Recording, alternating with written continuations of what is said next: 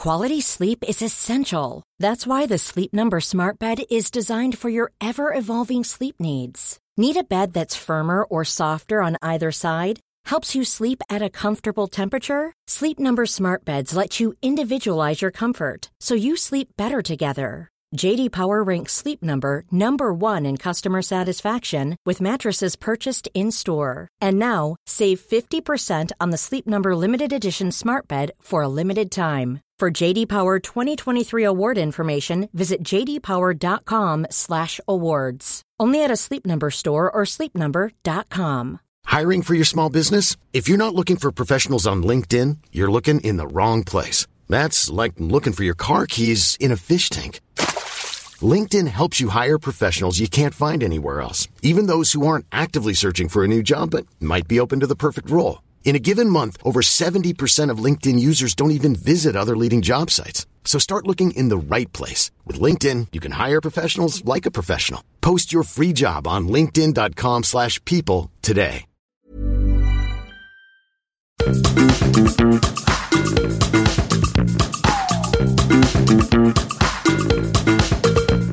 This is Reasons to be Cheerful with Ed Miliband and Geoff Lloyd. Hello. Well, hello. I've got a bone to pick with you. Oh, no, not another one. Yes. Last week, we did an episode which I thought was uh, w- one of my favourites.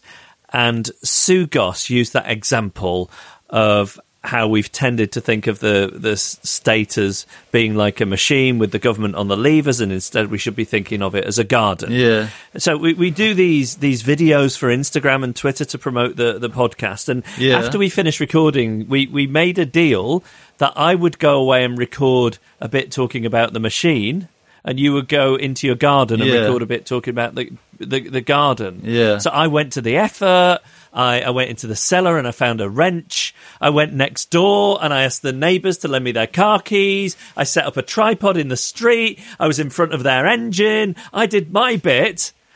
What happened to you? Where were you with your pinking shears and your wellies? Well, I got sort of slightly timed out, and then I spoke to Joel, he said, blaming somebody else in a Boris Johnson style, and Joel said, well, Geoff doesn't seem to have done it either. What? So I thought the pressure was off me, you see. No!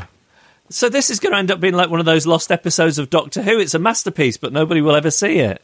I'm so sorry. Mm. You, you have my, you have my, you have my profound apologies. I wanted to see you as the next Percy Thrower. Oh dear, I'm so sorry. You know, Percy Thrower was buried in the Blue Peter Garden, and when they moved it to Manchester, they had to uh, exhume him and, and move him up there, along with Shep. Apart from my sort of faux pas, massive faux pas, which I apologise, how's your week been? Well, I covered the late shift on Radio five Live the other night, and the the floor of New Broadcasting House in London, where I do that from, the toilets were being refurbished. So I got terrible anxiety because I often like to dash out during the, the news and uh, have a quick evacuation. Yeah. So I made sure, I thought before the before the show starts, I'm going to go to the nearest toilet and really try and wring every last drop out, so to speak. So I went right the way across the building to the other side. The gents were out of order. The only usable loo that wasn't the ladies was a disabled toilet. And bearing in mind, at this point, I've got about five minutes before I'm due to go on the air. The door is locked. Somebody is in there. And, and I'm waiting. I'm tapping my toes. I'm taking my time. I'm doing that thing, you know, where you just try the door, where really you're trying the door to say to the person passive-aggressively on the inside, hurry up a little bit. Eventually, the door opens. And let me guess. Let me guess. Yeah. Hang on. D- d- don't give it away. Is yeah. it a B B C personality? Yeah. Hugh Edwards. Emily Maitlis with her hair in rollers. Oh my God! Yeah, what did you what did you say? There was a, an awkward bit of eye contact, and then in I went. I mean, there was no time for pleasantries, but obviously they were getting ready to go on air for Newsnight, because when I came out, her and Nick Watt were having a very animated conversation in the office because Boris Johnson's dinner in Brussels had just finished. There was this new deadline, so it was a. All, all very uh, high energy, but seeing Emily Maitlis with her hair in rollers was a real, real high point for me this week. And what did she think of your rollers? Actually, I have got some news, which is electric bike update. Um, I managed to, on the way to the cold water swimming, get up the – it's not get up the complete hill, but but get up the hill to get to the turning. And that was quite a – it's quite a hard hill to get up. So, you know, I, I'm showing quite a lot of willpower in not turning on the electric whoosh. You and I are so different. I, I just hear that because, and I think, why wouldn't you use the electric to get up a hill? Why would you put yourself through that? Midlife crisis, fitness of, obsession. Of course, yeah, there is that. Right. Well, I mean, isn't that the isn't that the case? Yeah, I think so. Now, next week is going to be our Christmas episode, and usually in normal times we invite a couple of friends and we play some kind of Christmas game and we eat mince pies. Class struggle normally. Yeah, but th- this year that's not possible. Um, so we thought, what what can we do? And it occurred to us that we've never done an A M A. Have you ever done an A M A, Ed? No, this was born with Reddit, wasn't it? Reddit A M A. Yes, and uh, hugely popular. And I think, you know, we wouldn't be the first podcast to do this, but we thought, what, why not do something a bit different for Christmas? So we need uh, we need you to uh, A us some uh, cues, really, and they can be about A. Eh? So, so...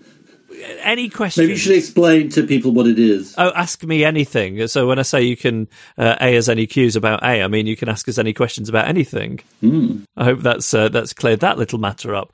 Um, so, so I'd like to stress here, it's it's Christmas time. They don't need to be serious. Um, you you can be frivolous.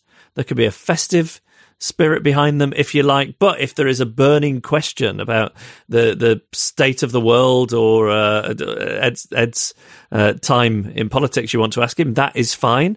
But if you you know want to ask some of the finer details about shrinkage during the cold water swimming, that that is also fine. No, it's not. Well, so yeah, we'd love to hear from you. You can email us through the website. Go to cheerful podcast dot com. That's cheerful podcast dot com. Uh, or if you want to email us directly, it's reasons at cheerful podcast dot com. But we will try and rattle through as many of those as we can next week for our Christmas episode. Get your questions in.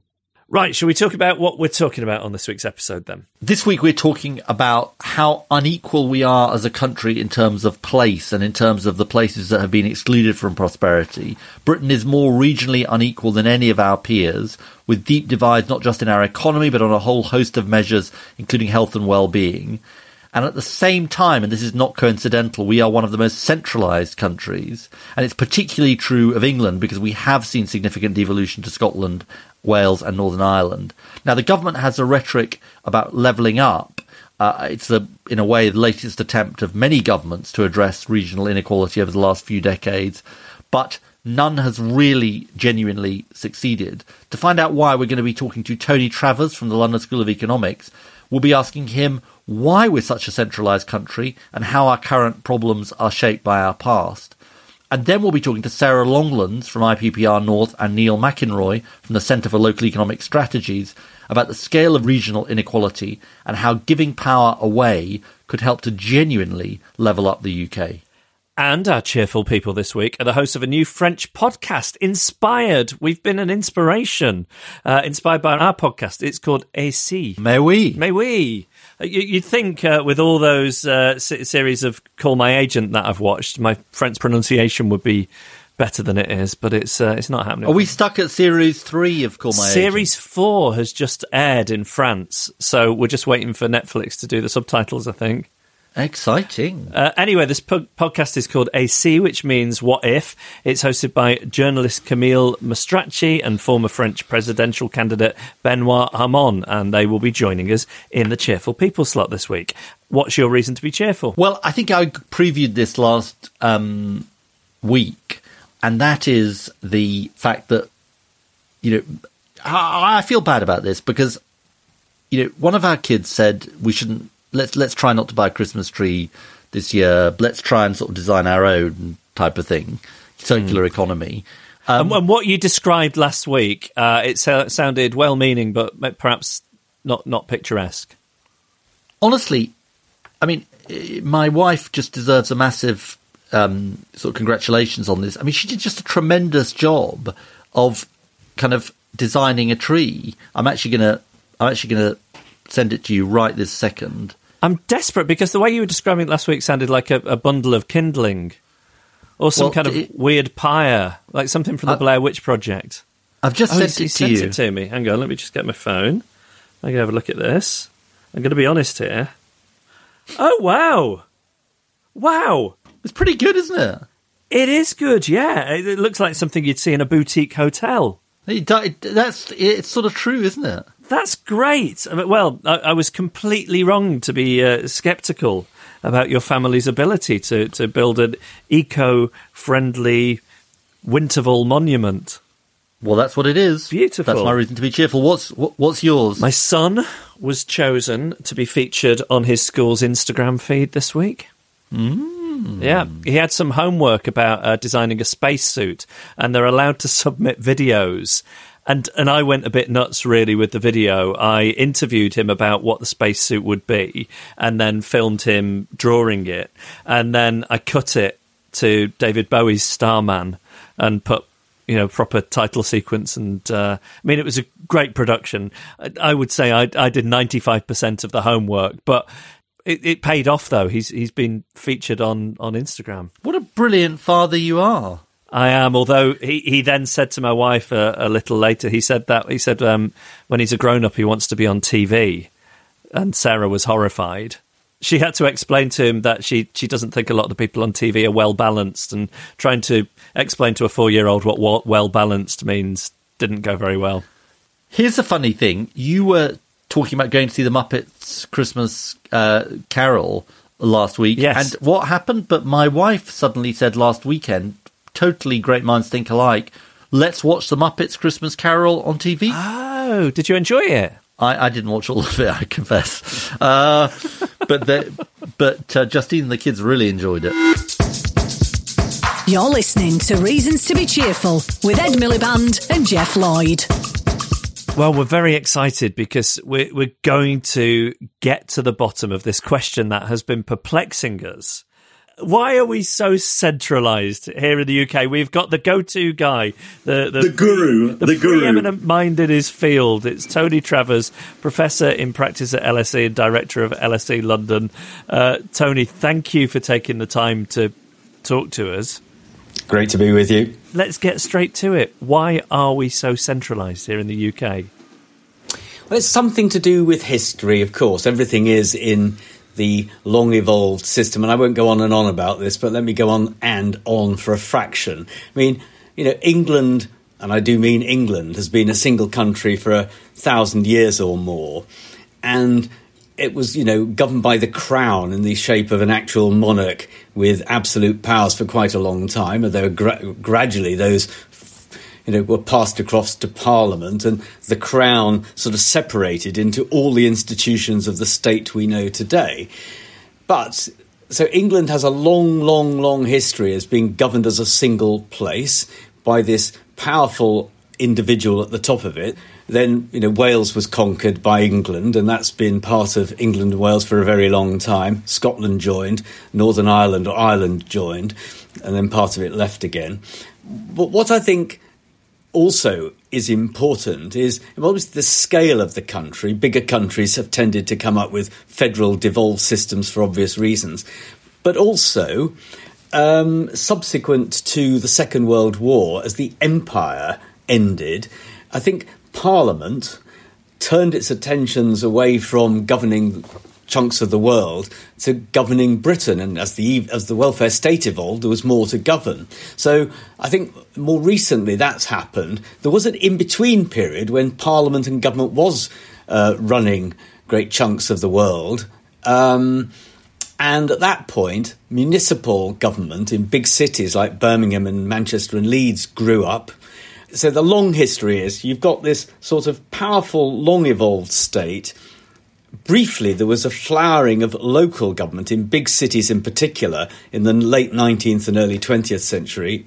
Then, after the Second World War, when the empire um, ceases, mostly, um, Parliament and government turn their attention to governing the new welfare state. And that's a kind of bit of a simplification of a very complicated issue, but I think most of the elements are there.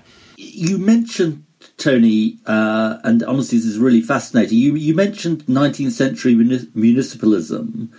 Tell us a little bit, because some of our listeners may not know that much about, about it. Tell us kind of what the expressions of that were, the most uh, sort of famous examples, and and a little bit more about why that happened and then got snuffed out. Yes, I mean, this all has to do with industrialisation. You know, we we all know um, Britain was the first country to industrialise. The Industrial Revolution, sort of starting in the late eighteenth century and running through the nineteenth century, created vast, what were for the time, vast cities. And as those mega cities uh, for the time, huge cities developed, they needed government, partly because they had a large, relatively poor working class, working in factories, whose conditions and housing was not good, and there were very few public services, no parks, no libraries, nowhere to wash. And so, um, particularly, though not only in Birmingham, and um, the, the, the sort of most famous exponent of this is Joseph Chamberlain, uh, part of the Chamberlain political dynasty. Uh, he was a Liberal, actually, at the time, though moved across to the Conservatives later. And um, Joseph Chamberlain, as the mayor of Birmingham, was the most visible exponent of street improvements, housing improvements, providing tramways, banks, places for people to wash, parks, better roads. Sorry to interrupt. Did he yeah, have that power? Did he have that power anyway? And was that power vested in local government and it was just being used by him Uh, in an unprecedented way, or did he grab the power, and, and how was he able to do that?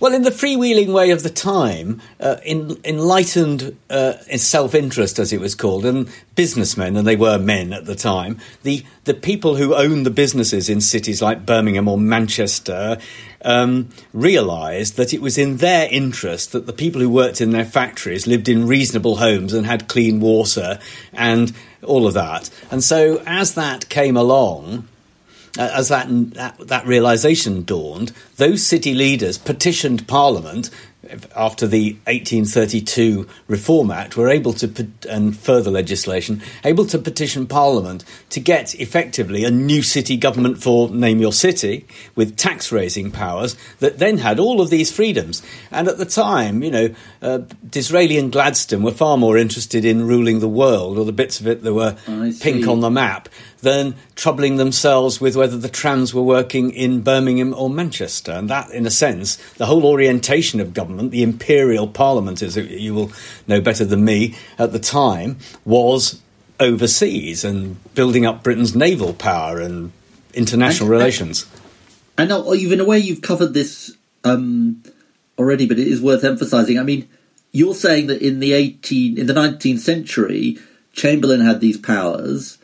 But we've, we've sort of, in some sense, gone backwards on the on the powers question. I mean, was it nineteen forty-five? Was it was it uh, earlier than that? Well, that... I think it was a bit earlier. It was Sidney and Beatrice Webb. I mean, uh, as the famous um, Fabian, the Fabian, famous Fabians, famous Fabian. Who also were responsible for setting up the London School of Economics and Political Science. Right. So they've got a lot to answer for. Yeah. They've got a lot to answer for, and they realised that, uh, and of course.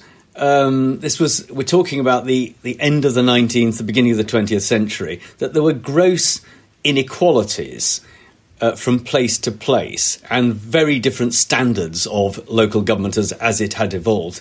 This was also at a time of poplarism, where George Lansbury, it's always worth reminding the audience, you know, the, the actress Angela Lansbury's grandfather. Yes, wow. Exactly.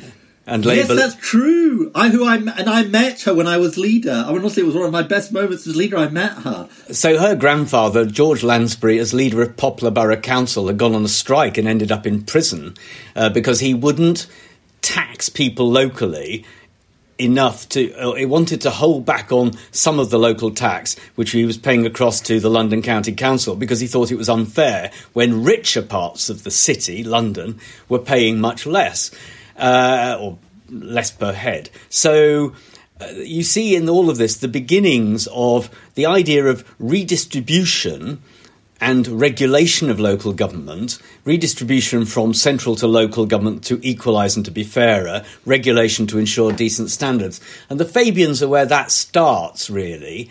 And then after the war, nineteen forty-five, uh, you see, you know, with the, the Labour government, the advent of much bigger welfare services Um, the fact that running those through local government's too expensive for the rates to pay for, and then you need bigger grants from upper to lower, to, from national government to local government, and then national government's involved in funding education, social services, social housing, and so on. And, you know, eventually he who pays the piper calls the tune. And we've talked a bit about the left. On the right, is the British right unusually centralising compared to uh, other countries? Is there a sort of ideolo- has it varied? Is it sort of ideological?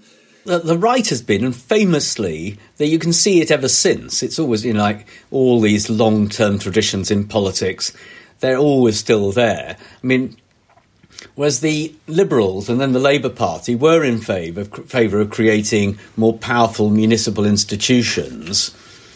Uh, Lord Salisbury, Conservative Prime Minister at the end of the nineteenth century, you know, really believed in small units of local government. Uh, the, the idea that politics is best delivered at a relatively local level or at the national level, and that you want small units that represent people at a relatively small C Conservative, represent ratepayer interests and all of that.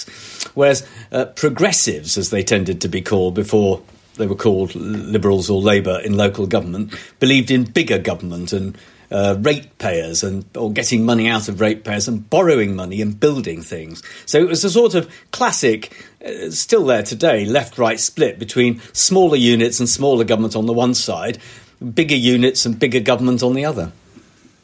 And, and you know, it's absolutely brilliant to get the long view. J- talk to us about the last two or three decades, because we've seen devolution in Scotland, Wales and Northern Ireland, and more halting ad hoc devolution in England. How do you kind of view that as as as part of this picture? The Blair government in nineteen ninety-seven, after eighteen years of Conservative government, I won't need to remind you of that, um, uh, you know, came along with this clear uh, proposal to introduce devolution to Scotland and to Wales. Partly, I think, it was thought uh, to reduce the growing tide of nationalism, protect, or at least to, to give it a voice in Scotland. And thereafter, Scotland, Wales and Northern Ireland all get their own assemblies, which eventually are all legislative, you know, you know lawmaking. And then you've got the question of England. And England is still just run by the U K government in a rather centralised way. It's true, the Labour government at the time set up the Greater London Authority to replace the Greater London Council, which Mrs Thatcher's government had abolished. But then the rest of England was going to get some form of regional government. There was a referendum in two thousand four, which we'll all remember, which... This was the um, North East referendum. The North East failed. referendum, which failed by more than three to one, but... out of the ashes of that sprung up, first in Greater Manchester, um, city regional government. The Greater Manchester ten districts worked together, came up with an economic plan, and then the hero of the hour is George Osborne. George Osborne, a Northwestern M P, not many of those in the Conservative Party at the time, comes to realise that the Conservative Party needs to make overtures to the Midlands and the North, particularly the North, and offers the Greater Manchester ten more powers in exchange for a directly elected mayor as well. So we see the evolution not only there, but in the West Midlands around Birmingham, Liverpool and now elsewhere, of models that are different to London, the London model, but have some similarities with it. Question, what do you do about the rest of the country, which is where we've got to now? OK, well, that's that's perfectly takes us uh, to the next place to go, Tony, which is we have a thing on the podcast which is highly undemocratic and centralising uh, called the Geoffocracy, which is Geoff as the sort of benign um, kind of monarchical ruler. Um, but let's say he sort of gave you carte blanche um, to sort of reform local government, devolution and whatever else you liked, really. Um What would you do from where we are? I think we probably do need in England to move to a single tier of unitary authorities throughout and then allow the creation of combined authorities with mayors, or you might call them something else, governors perhaps, in rural areas, so that the whole of England has a reasonably uniform system. And then I think it would be possible to devolve more power consistently to all of those units. And that would create an England version of devolution. It wouldn't be legislative, but it would be a voice for all those areas of England. And I think that, therefore, you know, that would allow an English version of devolution, which would count, create a constitutional counterbalance to Scotland and Wales and Northern Ireland and all the problems that there are because of, you know, the fact that Scottish M Ps can vote on English legislation but not on Scottish legislation on the same subject. And and um, just on that, on the point about what you reform you want to see, you're responding to the fact that the Osborne, well, the, the the reforms that began with George Osborne are very sort of pick and mix. They don't really cover the whole country. It's very, I mean, it strikes me as a very centralising way of devolving. You're sort of saying make it less kind of central control and more, well, more uniform at least. Well, I mean, you make a good point. I mean, you know, we are never a, but a, a small step in in uh, England within the United Kingdom from, you know, Louis the Fourteenth, are we? Because it's true, decentralisation is at some Je- level a centralised. It's a Geoff, Geoff, the, first. Geoff the First, actually.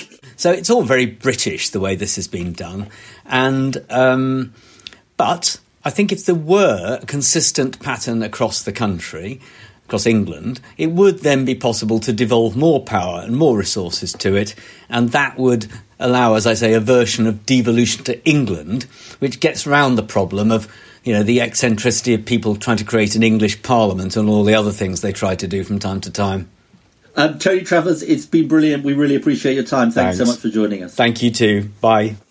Now, to talk about where devolution and the whole debate should be going now and in the future, I'm delighted to say that we are joined uh, again, because they've both been on before at different times by, and you become friends of the pod when this happens, Sarah Longlands, who is Director of I P P R North, and Neil McInroy, who is Chief Executive of the Centre for Local Economic Strategies. Thank you so much both for joining us. Thanks for having us. Thanks a bundle. Let's start with Sarah. Uh, Sarah, I P P R North has just published its annual State of the North report. Tell us, just as a, if you like, a sort of starting point for our listeners, what have you found about the state of of, of inequality, regional inequality in the U K? Um. Well, it's not a very cheery read, I have to say, um, but it's it certainly lays bare the, the scale of the challenge that we face um, in regions like the North. Um, so I guess one of the, the big headlines is the fact that the North is uh, experiencing levels of unemployment that we haven't seen since sort of nineteen ninety-four.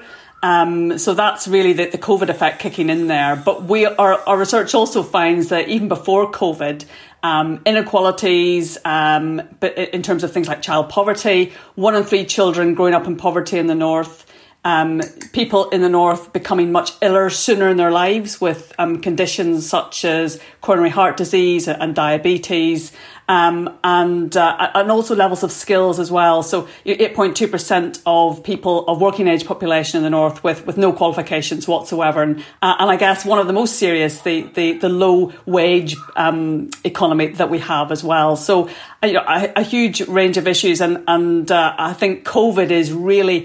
Um, those inequalities have been a lightning rod for COVID, um, and we are seeing that flash up um, across the North in terms of the, the correlation between deprivation and, and infection rate. Can I can I just ask Sarah? I know this this specific report is State of the North, but when when we talk uh, about the sort of divides in this country, we're, we're also talking about other parts of the country like the Southwest. Uh, for for example, is it where, where is it not true of it? Is it just not true of London and the South East? Um, well, not necessarily, because I mean, if you look at somewhere like London, it's got the highest level of child poverty in the whole of the U K. Um, so you know, it's not you know, it's not that the North has like some sort of monopoly on on disadvantage, if you like. Um, but I think what what what we're trying to what we're arguing is that place matters. That where you live in this country determines to a certain extent your life chances and, and the degree to which you can earn a, a, a, a particular level of wage, that you can have a certain quality of life. Um, and we think that's wrong. We think we don't think it should be dependent on, on where you live. The, the place shouldn't impact on, on your ability to live a, live a good life. Neil, let's let's turn to you. You, you work um, at C L E S on building strong local economies. Talk to us from your perspective about how centralised government uh, has driven our economy to be so centred on London and the South East. I think we need to look long, deep and hard. Our economic model and approach is inequality and poverty producing. Now, there's geographical manifestations of that, and there's social manifestations of it, but fundamentally, the way our economy run, historically for many years, creates haves and have-nots geographically and socially, and it's entrenched in the U K state. Now, let's think about the history to that, though, Ed. What the, if you think about our economic state, it's based on the empire, hub and spoke model. London, the head of the empire, the spokes, the industrial heartlands, trains getting built, steel getting made, and London, the city-state that ran the empire. Modern countries are networked, nodes, distributed. Germany's network, distributed. Japan, network, distributed. France, network, distributed. We still have eighteenth century governance for a twenty-first century country. In terms of London, the South East, they are as much the victims of this process as Hartlepool, because one in four children are poor in London, as they are probably similar figures in Hartlepool. So this is not London and the rest. This is an economic problem that produces poverty and inequality. But but the, the, the you know as, uh, as as Sarah said, place is a factor in this, and I feel like my whole life I have heard you know different politicians talking about ideas to redress that balance, um, you know, p- particularly with regards to north and south. And the latest is Boris Johnson's government talking about levelling up. What? Why have previous attempts failed? Why has this tended to go nowhere, Neil? We've had roughly eighty years of this identification of the problem. It goes right back to the Barlow Commission in nineteen forty, right the way through. And was that Gary's granddad? It was Gary's granddad. I uh... Ken. My cultural reference points are so terrible that if I if I can sort of scrape one out of the bottom of the barrel, I t- I tend to try and do it. Don't give me your fake humbleness. We know that you're scholarly. You know exactly the Barlow Commission nineteen forty. You read it as an undergraduate. I'm sure you did. You probably read it at primary school. Yeah. yeah probably probably asked for it yeah. for Christmas. Sorry, Neil, carry on.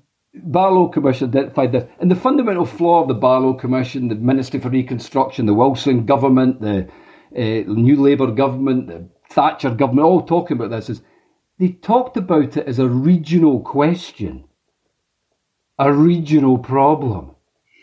Yeah, it's about where do we put our industry? It's not about that. It's about the fundamental flaws in the economic model and the economic state. And it's also, so it's not just econ- economics, it's dem- democratic question in terms of power, and it's a constitutional question in terms of um, how do we organise our process of governance? It links to democracy. It links to how we run the actual country and asking the big questions about what is the U K state and who is it run for? That's the real question here. Sarah, am I right in thinking that the uh, the, the current government's recently announced four billion pounds levelling up fund doesn't address the issues that Neil is talking about then? Mm, yeah, no. I, unfortunately, um, I don't think I don't think it really, and it comes anywhere close. You know, given the fact that Germany has spent eighteen billion pounds since um, twenty eighteen on, on its kind of lagging parts of, of, of the country, particularly you know following reunification, I don't think it's anywhere near enough. And I think more disappointing is the fact that it's like a central pot.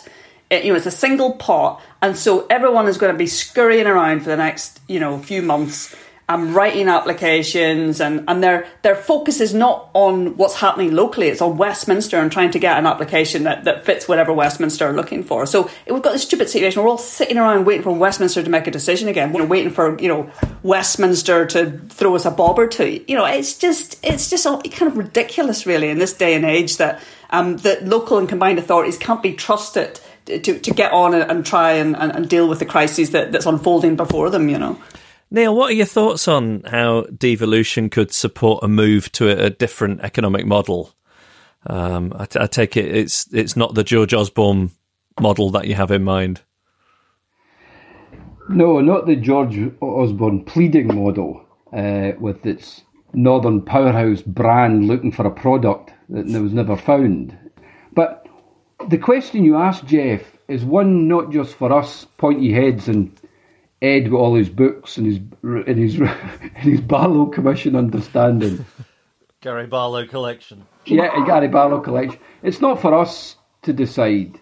This is something that the British people need to have a serious conversation around. What sort of um, country do we want to live in, and what sort of form of representation do we want? I'm sure if we had a vote tomorrow on whether we want the House of Lords, it wouldn't get many votes. Yeah? So we need to have a deep conversation. Scotland had the Constitutional Convention in the nineties. Why can't England have a constitutional conversation? Let's have across the country, citizens' assemblies, every community. Let's get in the town hall. What do we want? Do we want a federal England? Do we want a beefed up local government? Do we want metro mayors? Let's trust the great British people. We're clever people. We get on broadly. Sarah, can you talk to us a bit about the the limits of devolved power in the current system? I'm thinking specifically, you know, we saw Andy Burnham, King in the North, clash with uh, Westminster over the, uh, the, the, the tiers and the funding during coronavirus. Uh, what are the limits and, and how could that be done better? Yeah, I mean, it was an extraordinary week, I think, for all of us who who uh, worked and, and lived in the North. Um, I think fundamentally, for me, it showed up the the lack of institutional architecture, if you like, for how the centre talks to the rest of the country, the rest of the U K. Um, that the only way to do it is through these kind of smoke-filled rooms, uh, virtually, if you like, on Zoom. Um, but like, you know, that's the only way to do it, and, and there isn't a kind of a, a coordinating function which allows local government to speak directly to combined or, or local authorities, and so you end up with this ad hocery of, you know, people talking to the press and other people whispering on behind the scenes, um, and it's no way to run a country in the middle of a, a pandemic. So I think that's a big lesson from from from COVID, really, in, in terms of devolution. I think that what's interesting about it is that it it demonstrates that devolution is a process, not an end in itself, um, and that devolution, now now the genie is out of the bottle, you can't put it back in. And so how we we don't know how exactly that's going to develop in the future, but um, Andy Burnham has certainly been trying to push devolution um, in a way that perhaps we haven't seen so far um, from other combined authorities. And look, we have this thing on the podcast called the Geoffocracy, which is Geoff as the benign dictator. And by the way, Neil, you abolishing the House of Lords is not going to go down well with with, with Geoff, because he's he was hoping to get there one day. What else would you would you be telling him are the key priorities for what needs to be done? Um, I think I think the point about getting people involved in the conversation, I think, is is absolutely right, um, because that's one of the central problems of, of the way in which our democracy works. That whatever you, you know, everything's decided at Westminster, um, and most of the money sits at Westminster too. Um, and of course, that sucks all the capacity, it sucks all the expertise, and it sucks all the money as well. Sarah, for those who don't know the sort of ins and outs of this, give us some examples of things which are at Westminster and should be not at Westminster, but should be devolved. Stuff like trade and investment um, is basically all coordinated at, at, um, at Westminster, and I think, you know, you could do more to, to, to try and get some of that to, to regions and, and allow them to do more to actually um, build up their own, do their own business support, uh, and encourage their own kind of trade and investment, particularly at a time of Brexit. Um, stuff like schools. So at the minute we've got a bit of devolution for schools in terms of the adult skills and education. Um, but actually, if you were able to devolve the, the work of D W P and the skills uh, and employment support along with the skills system um, for, for particularly for adults um, uh, and for, for um, uh, young adults, uh, then you could start to link those up in a much more effective way. So I think, you know, employment, skills, um, trade and investment, I think those are some of the big things that I think would make a massive difference. Neil, um, let's say Geoff gave you real power, um, joint minister with Sarah. What would you do? We need to link up economics and democracy. The defining feature of all economies is wealth. Who has it? Where does it go? And how do more people get their hands on it if you believe in fairness and social justice? So we need to think about wealth and we need to think about power. And what I would do would do what, in the sense, the Scottish Government's part doing in terms of their community wealth building. Well, firstly, an approach to well-being. So actually what we're doing as a nation is building up well-being rather than just G D P. That's a nice frame. Um, secondly, then, we need mechanisms to ensure that everybody gets their just deserts as regards wealth. And in that, I would say, let's build community wealth building like they've been doing in Preston, and we talked about before in a previous podcast on that, Ed and Geoff. Um, the Preston model, community wealth building, which in a sense is hot wiring social, local economic, cultural and ecological benefit into the economy. It's a, and a, and a process that works, and it's a fast-growing movement, and the Scottish Government has adopted that as part of their programme for government. So big, a big conversation about our uh, constitution, what kind of governance we want, and then a fundamental redistribution of wealth and power. Nothing else will do. You know, we can't keep having what we've got in this present devolution of pleading to Whitehall, who holds all the cards. It won't deliver. And also on this levelling up fund, just when you're an earlier point, I heard it called the other day, the levelling up fund, the hanging basket fund. You know, where you, where local authorities get some money to put some fuchsias up in their uh, in their pedestrian precinct. You know, it's maybe not quite as pathetic as that, but it's a competitive fund for local yeah. authorities having to bid for tarting up bits of and their public realm. That's what it's about. This is a joke, levelling up fund. It's a hanging bath. Garden centres will do well out of it. L- let me ask you, um, finally, uh, maybe Neil. Um, we haven't talked about the big experiment in devolution that's happened in the U K in the last twenty years, which is around devolution to Scotland, Wales and Northern Ireland. Just say a little bit, will you, about whether there are lessons we can learn from that? Absolutely, because uh, Wales, Scotland and Northern Ireland have made a good success of those uh, devolved administrations. They've put decisions closer to the people, Sarah's point. The decisions that made for the people of Wales, Scotland and Ireland are closer to those administrations. And it means that the politician, when they walk down Cardiff, Llandudno, wherever they may be, they walk down the street and somebody's saying to them, you know what, this is not right, mate, I want this done, or that's really good what you've done. There's an intimacy, say, intimacy there, there's a relationship there, there's a demos there, and that is fundamentally important, and we can see it in a whole range of policies. Give people a closer relationship to decisions that are made, and we'll get better policy. Great policy thrives on transparency, it thrives on fresh air, it thrives on accountability. The U K state, because of its historical legacies, closes democracy off to the people. And that's how we get crap policy, and that's how we've got massive problems in terms of our inequality and injustices. Well, look, as always, um, you are justifiably a friend of the pod. I think you definitely would get the job in the um, in the Geoffocracy. Uh, we might um, we might tr- we might try and get um, Barlow's sort of, you know, kind of the ghost of Barlow past. I, I look, I looked his name up. Um, it's yeah, Anderson yeah. Montague Barlow. So I think Montague Absolutely. Barlow, nice, isn't it? Yeah, Montague, Monty. Barlow, um, exactly. Full Monty um, Barlow. Going the full, going the full Monty on devolution. Um, uh, Sarah Longlands, Director of I P P R North. Neil McInroy, uh, Chief Executive of Claire's. Thank you so much, uh, both, for joining us. It was brilliant. Well, it's taken us one hundred sixty-nine episodes. But Geoff the First has been born. It's a, a very exciting moment in world history, British history, but, you know, as you say, most of all in the history of Reasons to be Cheerful. What would the prefix to Geoff the First be? I mean, other than king. Well, you can't. You're not, you can't be king. Well, thanks. Why not? Well, President Geoff the First. I mean, Emperor Geoff the First. What about what about something a bit more like down with the people? Brother Geoff. Comrade Geoff. Comrade brother, Geoff the First. Brother.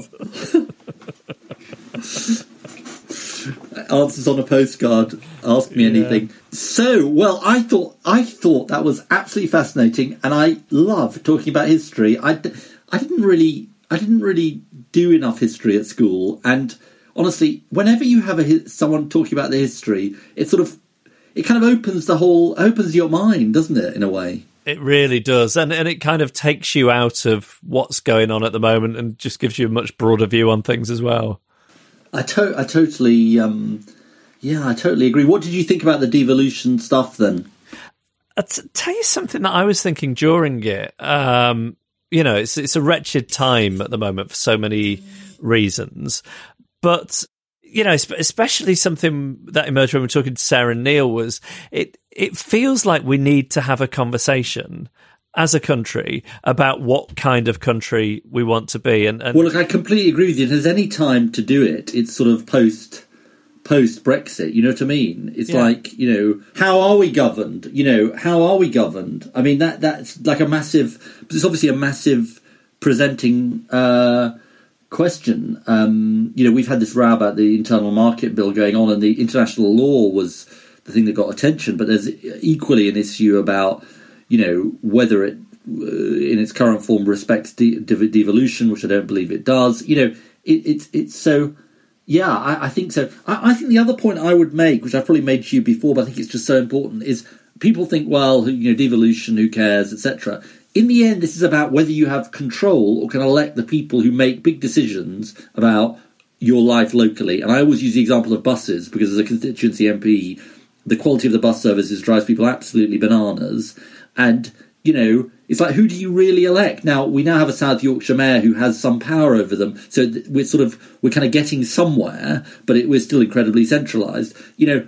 But it's like, it's, it's when all said and done, really, what's this all about? This is about giving people more of a say over the things that matter to them. You're listening to Reasons to be Cheerful with Ed Miliband and Geoff Lloyd.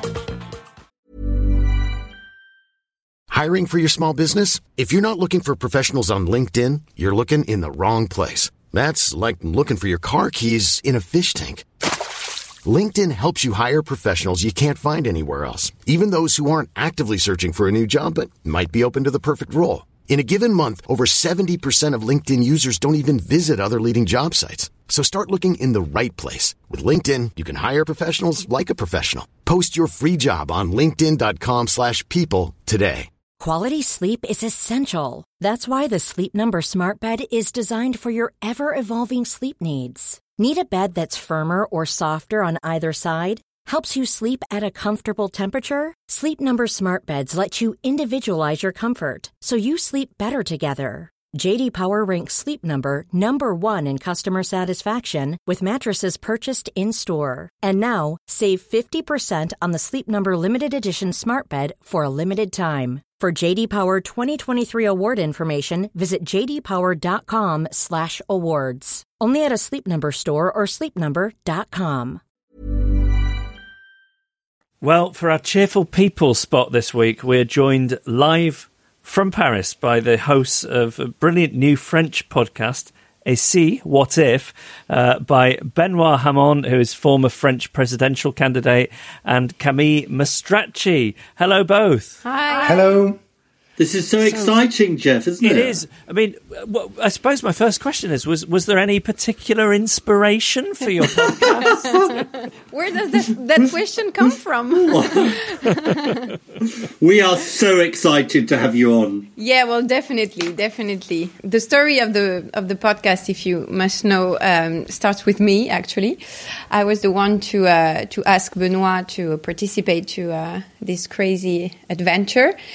I was working as a freelance, as a freelancer for a couple months.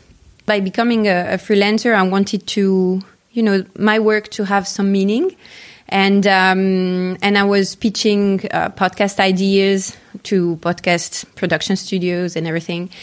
And while I was brainstorming and uh, on this uh, personal research, I found out about uh, a very interesting podcast. I don't, I don't know if you heard of it, uh, Reasons to be Cheerful. And um, one thing leading to another, I just uh, I reached out to Benoît Hamon, and uh, and he uh, he seemed uh, ready for for taking this challenge.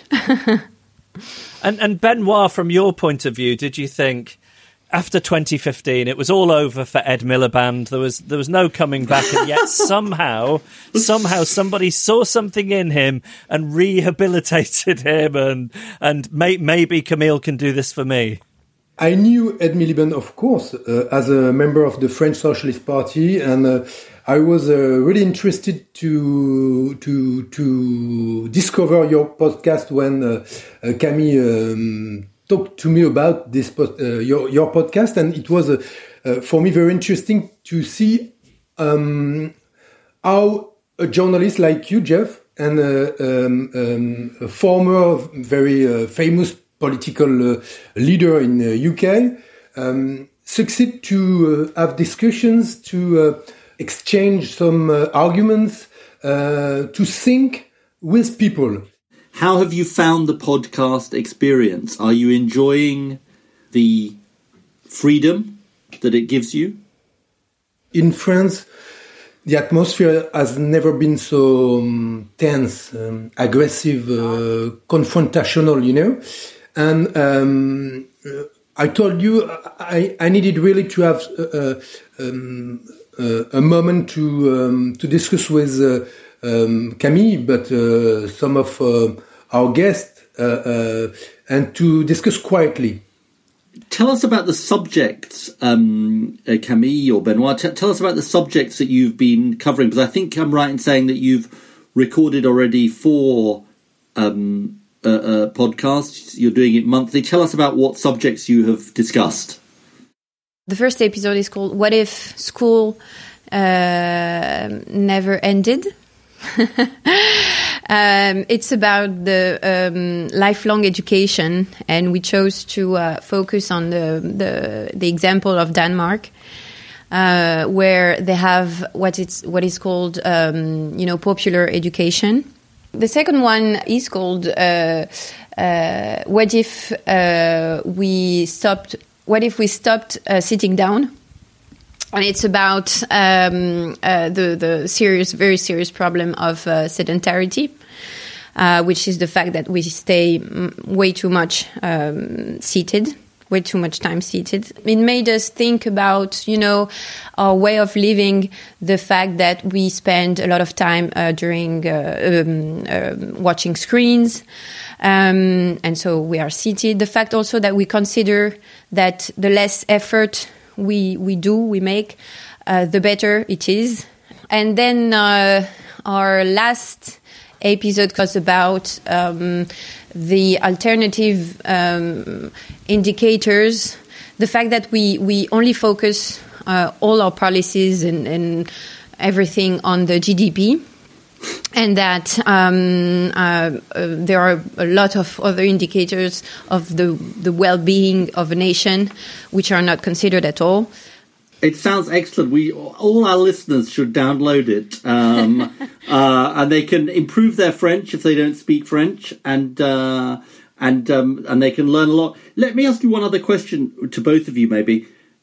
I think of France as a country that really embraces big ideas uh, in politics, that has a big appetite in its public debate for um, uh, for big ideas. Is that right? Uh, is it true in this in this era? How have you found the the the uh, reaction uh, to talking about these big ideas? I'm not so sure that France is um, still um, in love with big ideas.